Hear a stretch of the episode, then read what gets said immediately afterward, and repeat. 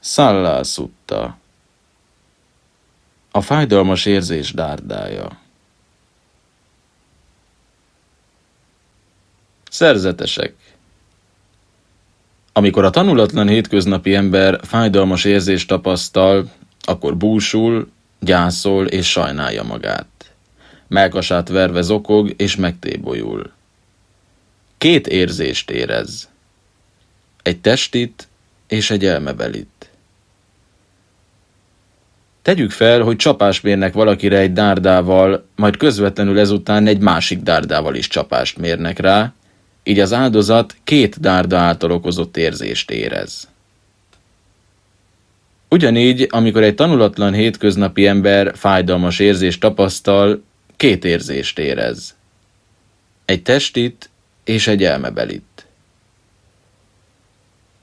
Miközben azt a fájdalmas érzést tapasztalja, ellenszenvet érez iránta.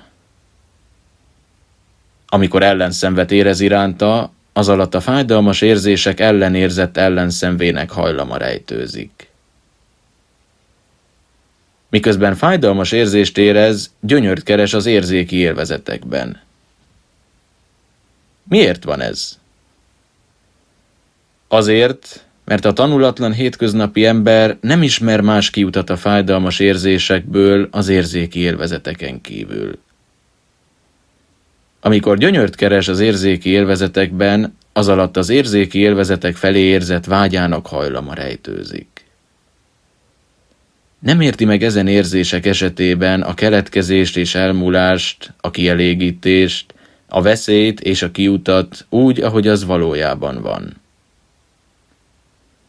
Amikor nem érti meg ezeket a dolgokat, az alatt a se nem fájdalmas, se nem kellemes érzések felé való tudatlanságának hajlama rejtőzik.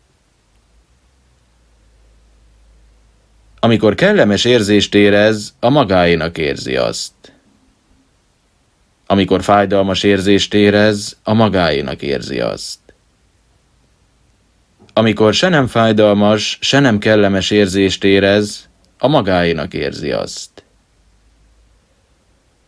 Szerzetesek, ezt nevezik tanulatlan hétköznapi embernek, aki kötődik a születéshez, az öregedéshez és a halálhoz, aki kötődik a bánathoz, a gyászhoz, a fájdalomhoz, a csüggetséghez és a kétségbeeséshez, aki kötődik a szenvedéshez, kijelentem. Szerzetesek, amikor egy tanított nemes tanítvány fájdalmas érzést érez, akkor nem búsul, nem gyászol és nem sajnáltatja magát. Nem veri zokogva a melkasát, és nem tébolyul meg. Egy érzést érez. Egy testit. Tegyük fel, hogy csapást mérnek valakire egy dárdával, de közvetlenül ezután nem mérnek csapást rá egy másik dárdával is, így az áldozat csak egy dárda által okozott érzést érez. Ugyanígy, amikor egy tanított nemes tanítvány fájdalmas érzést tapasztal, egy érzést érez, egy testit, és elmebelit nem. Miközben azt a fájdalmas érzést tapasztalja, nem érez ellenszenvet iránta. Amikor nem érez ellenszenvet iránta, az alatt nem rejtőzik a fájdalmas érzések ellen érzett ellenszenvének hajlama.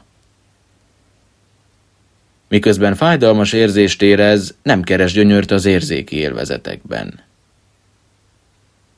Miért van ez? Azért, mert a tanított nemes tanítvány ismer más kiutat is a fájdalmas érzésekből az érzéki élvezeteken kívül.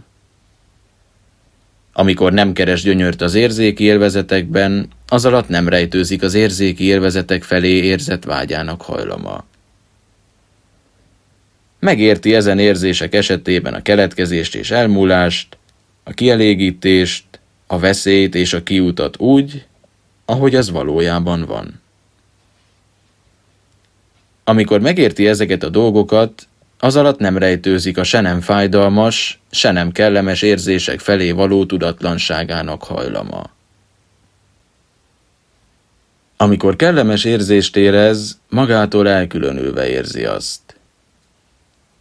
Amikor fájdalmas érzést érez, magától elkülönülve érzi azt. Amikor se nem fájdalmas, se nem kellemes érzést érez, magától elkülönülve érzi azt. Szerzetesek, ezt nevezik tanított, nemes tanítványnak, aki elkülönült a születéstől, az öregedéstől és a haláltól, aki elkülönült a bánattól, a gyásztól, a fájdalomtól, a csüggetségtől és a kétségbeeséstől, aki elkülönült a szenvedéstől, kijelentem. Ez szerzetesek az eltérés, a különbség, az egyenlőtlenség, a tanított nemes tanítvány és a tanulatlan hétköznapi ember között.